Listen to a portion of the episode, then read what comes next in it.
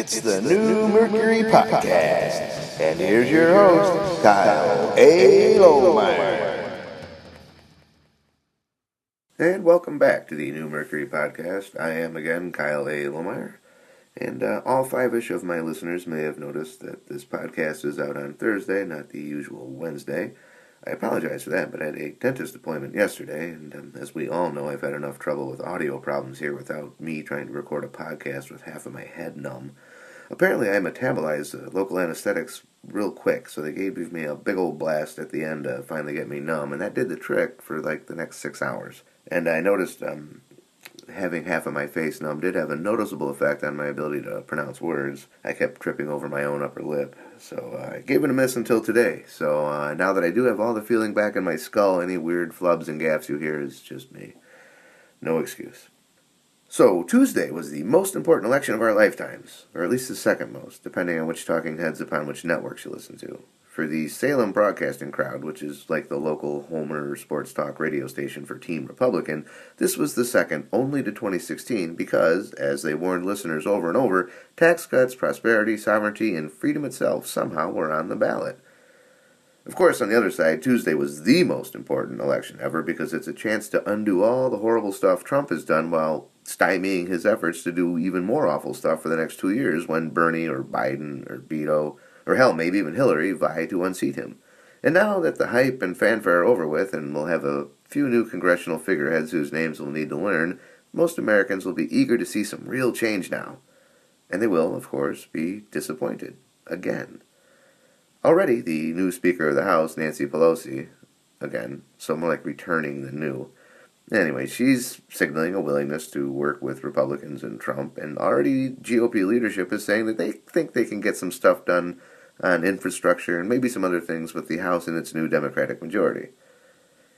In other words, WrestleMania is over, kiddos. You bought the pay per view, you thrilled to the theatrics, you oohed and ahed over the bombast and vitriol, and you giddily watched the spectacle unfold all night. And now it's the next day, and it's back to work, back to business as usual. Your life fundamentally unchanged by whoever happened to win the tag team title. Just like after the last presidential election, and the midterm before that one, and the presidential election before that one, and the preceding midterm, and so on, all the way back to sometimes in the 50s, probably, if not further. I'm reminded of Lewis Black's joke about how he invariably tries eating a mouthful of candy corn every single year around Halloween, like he's some sort of Alzheimer's patient who's always forgetting that he hates the stuff. And it's the same thing. Every two years, a plurality of Americans get all whipped into this civic frenzy, this idea that if they go out and vote really hard this time, then then we'll get some real change. Unlike last time when we all voted really hard and nothing really changed, and the time before that. And, oh, yeah, the time before that. Somehow, we all keep forgetting that nothing ever happens, ever, while simultaneously falling for the scam that this time, oh boy, now this time, this time is going to be different. And I, I get the allure of this. Hell, I remember naively thinking way, way back in 2000 that we were going to see George W. Bush's regime finally get some justice for Waco or any of the other myriad sins committed by the outgoing Clinton regime. I'll admit that. And of course, nothing happened. And blessedly, it is mostly my younger friends and acquaintances who were really jazzed up about voting this time around.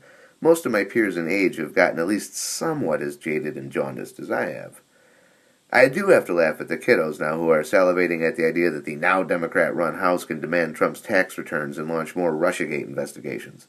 But they're true believers, though, so it's it's cute. They still haven't figured out that this whole myth of Russian interference in the 2016 election is a hobgoblin the government is using to get Americans to want the government to do something about scary fake news on social media. So I don't think we'll be seeing any more investigations into 2016 from the House. I mean, maybe we will. I could be wrong. I've been wrong many, many times before when trying to predict what the government's going to do. But it just seems to me like that plot's been played out. The writers will have something else, some new narrative for 2020 to drive the serfs to the polls again. That seems more likely to me. And I myself wouldn't have even bothered voting if not for the fact that there was an issue on the ballot that, if it had passed, would have amended Ohio's constitution to make it damn near impossible for anyone to get a felony for simple drug possession. And I mean, it's exceedingly rare that governments ever give us mere serfs any sort of an opportunity to take back some of that power away from them so I figured it'd be daft to pass up a chance to vote aye on that one. And after that, I just wrote Harambe in where I couldn't vote Libertarian, and then I left all the others blank.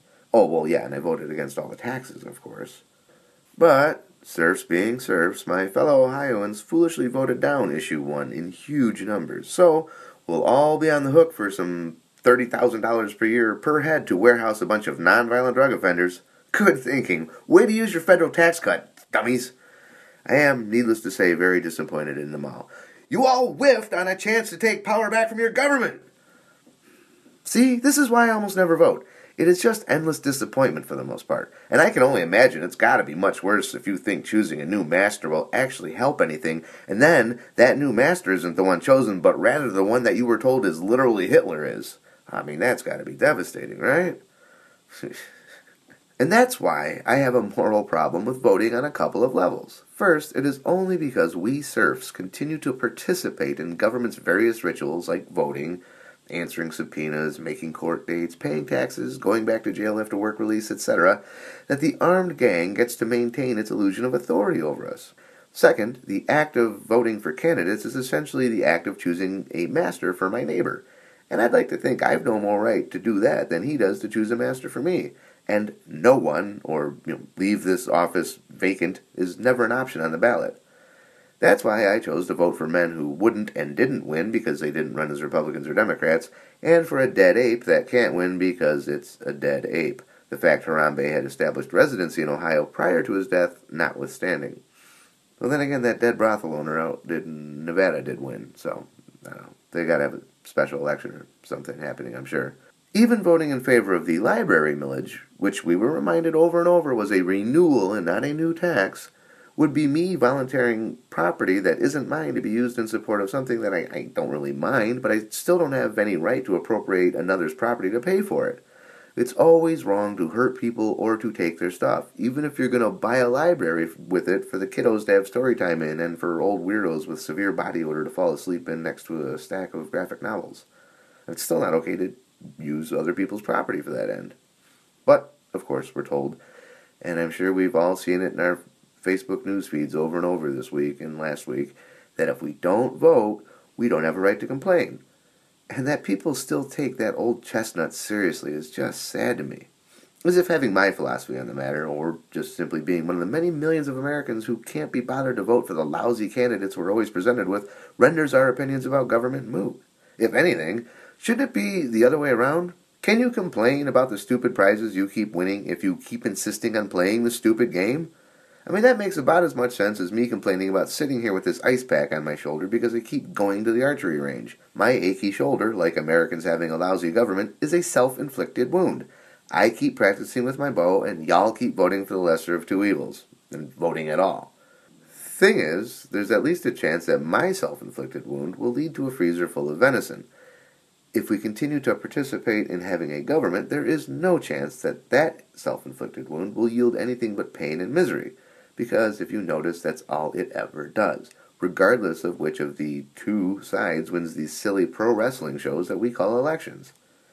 And it is just a silly pro wrestling show.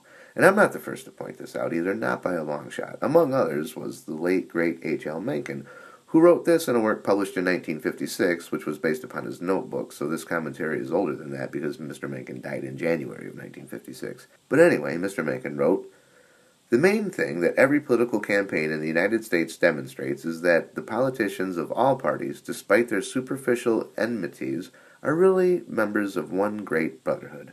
Their principal and, and indeed their sole object is to collar public office with all the privileges and profits that go therewith. They achieve this collaring by buying votes with other people's money. No professional politician is ever actually in favor of public economy. It is his implacable enemy, and he knows it. All professional politicians are dedicated wholeheartedly to waste and corruption. They are the enemies of every decent man.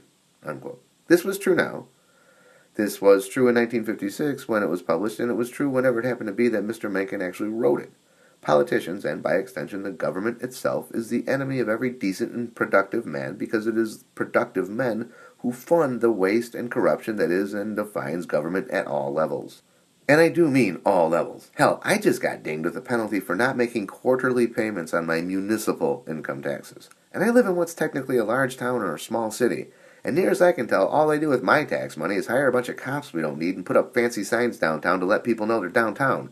You know, just in case the old ass buildings, one way streets, and traffic density weren't enough to give it away. Whether they're in charge of a town of 39,000 people or a nation of 360 some million, people in government will invariably waste the money they're put in charge of because that's just simply the way government works. It's just how it's structured. Mr. Mencken was correct then, and his words still ring true all these years later.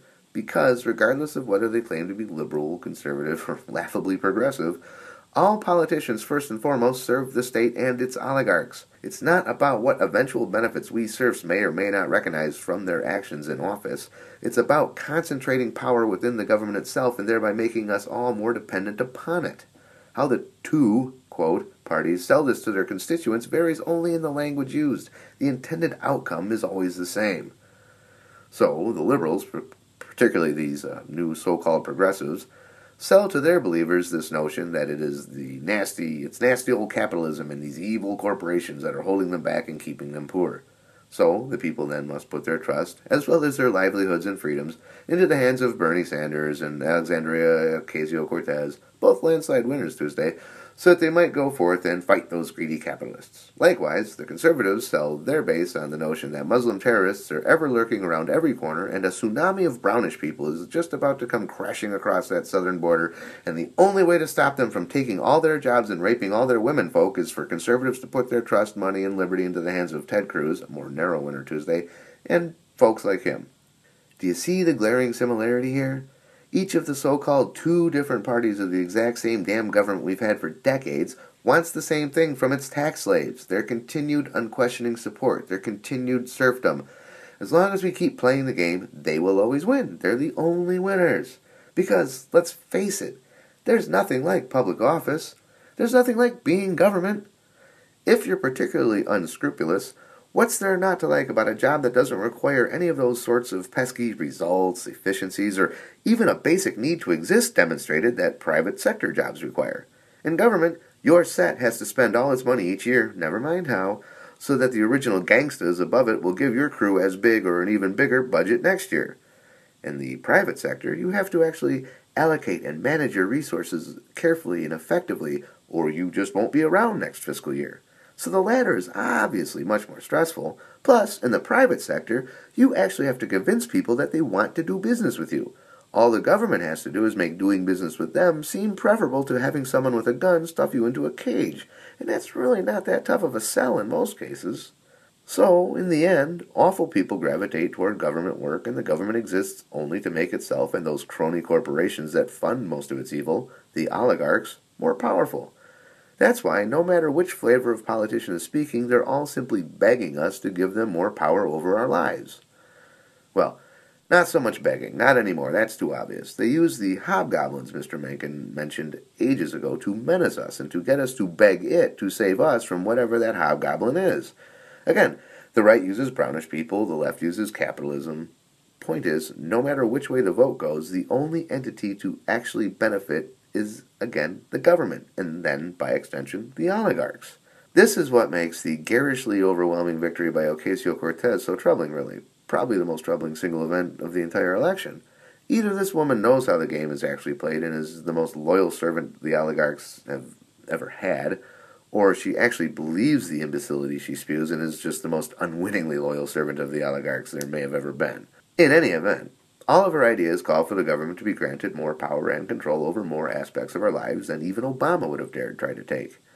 Because all of her ideas involve bringing more and more aspects of our lives and existence, and therefore the money needed to fund them, under the government's control. The government, of course, only exists to serve the oligarchs, so the more new powers the government gets, the more new access to our lives and money the oligarchs have available to buy from the government. That's what lobbyists and campaign donations and super PACs are for. What's so worrisome is that so many Americans, at least in New York's 14th congressional districts, which is parts of the Bronx and Queens, are so easily duped. She didn't win their votes by telling them, hey, I'm going to put more of your life up for sale to the crony corporations who control the government. No. She told them instead a lie. She told them that she's going to somehow take money away from those oligarchs and give it to the serfs. I mean, it's a great message for sure. It obviously worked. That so many people in those boroughs could be so duped into believing such a silly and obvious lie is a bit troubling.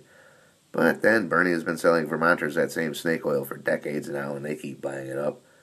As much as I might be an analog dinosaur in this digital age, I'm well enough connected to social media to know it's not just within parts of the Bronx and Queens and up in Vermont that this message the so-called progressives have is popular. It was a close race in Florida that Andrew Gillum, another so-called progressive, lost. Beto O'Rourke gave Ted Cruz all they could handle in Texas by running on another so-called progressive platform. For the most part, younger millennials and this Generation Z are the ones eating it up. And I chalk that up to the public indoctrination system of this nation doing its job. Not for nothing, the government has long controlled the schools, and the government keeps getting bigger and more powerful, vastly outgrowing the limits set upon it by the Constitution that doesn't teach the kiddos much about these days. But then, that's why I offer this free public service. I am here to help you unlearn all the terrible self-serving lies the government took 14,000 hours to beat into your skulls K through 12 all the lies that the mainstream media the government largely controls tries to reinforce. The first and biggest of those lies is a lie of omission. They never ever tell you that you own your own body outright. Of course they don't. They can't even afford to have the kiddos even start off down that path in terms of thinking. But, and I hope you're not hearing it here first, but if you are a Homo sapiens sapiens, you actually own your entire whole body outright. You also own all the labor it performs, and so therefore are solely entitled to whatever fruits may come therefrom. You have the right to own the property needed to sustain and protect your life. No government can grant you these rights. They are already yours by virtue of being human. All any government does is repress those basic rights to varying degrees, government to government. The government we have wants to utterly subjugate us to the greatest extent possible so that we remain focused solely on being good tax slaves. The U.S. economy, and therefore much of the world economy and the well-being of the oligarchs, is based upon the Federal Reserve continuing to issue Federal Reserve notes in the form of U.S. dollars. Those only have what so-called value they do because of the government's ability to tax us to repay the Fed. So it needs us tax slaves to carry on slaving away. And therefore, obviously, the less we know about what's actually going on, the better. That's why the kids are taught exactly nothing about the Federal Reserve in school. They're taught only what it is useful for the government to have them believe, and they are taught to believe without question. Questions lead to independent thinking, and that's a problem. As far as the government is concerned, the less distracted we are by our own ideas, the better.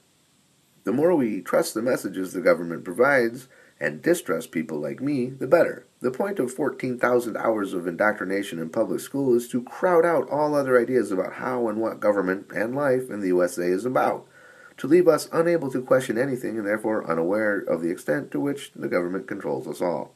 And better still for the government if we tax slaves think things are actually the other way around, that we control our government and can vote these bums out and replace them at our will. And every election, just like earlier this week, there's a large plurality of Americans very much animated to do just that. And so they do. And they replace those bums with others that are just like them, because the system only attracts bums to begin with. So it's not really the bums, it's the system. And the ones who actually control the system are perfectly happy to have us all getting animated over these biennial bum fights while they carry on using our own choices to help themselves to more and more of our liberty. So the big takeaway really is what the oligarchs themselves learned from us about how well the propaganda has been working. They've learned from Sanders and Ocasio-Cortez and from Andrew Gillum's and Beto O'Rourke's decent numbers despite losing that more and more Americans are increasingly receptive to the idea of handing over healthcare options and most of their income and other liberties to the oligarchs. As always, the only winner in this election, just like every other one, is the government itself. At least, that's how I've thought Tuesday night through on my own, after opening up my word processor and turning off the radio and TV and closing the social media tabs. That is, after I disregarded the prevailing taboos and superstitions. And well, it was just that sort of behavior that the man whose magazine is the namesake for this blog and podcast believed made a man the most dangerous sort there is to his government. And so, I encourage you all to try that out for yourselves about whatever the issue of the week turns out to be. Turn it all off. The mainstream media, social media, alternative news sites. Disregard even everything else I said in the preceding 17 or so minutes after I edited out all the coughing fits and the various gaffes and flubs. And just think whatever it is you've been presented with by the government and the media through for yourselves. So thank you all for listening. I'll be back. It'll probably be Thursday again next week, and then hopefully back to Wednesdays. Uh, we'll see how that goes. But until next time, I encourage you all to be dangerous.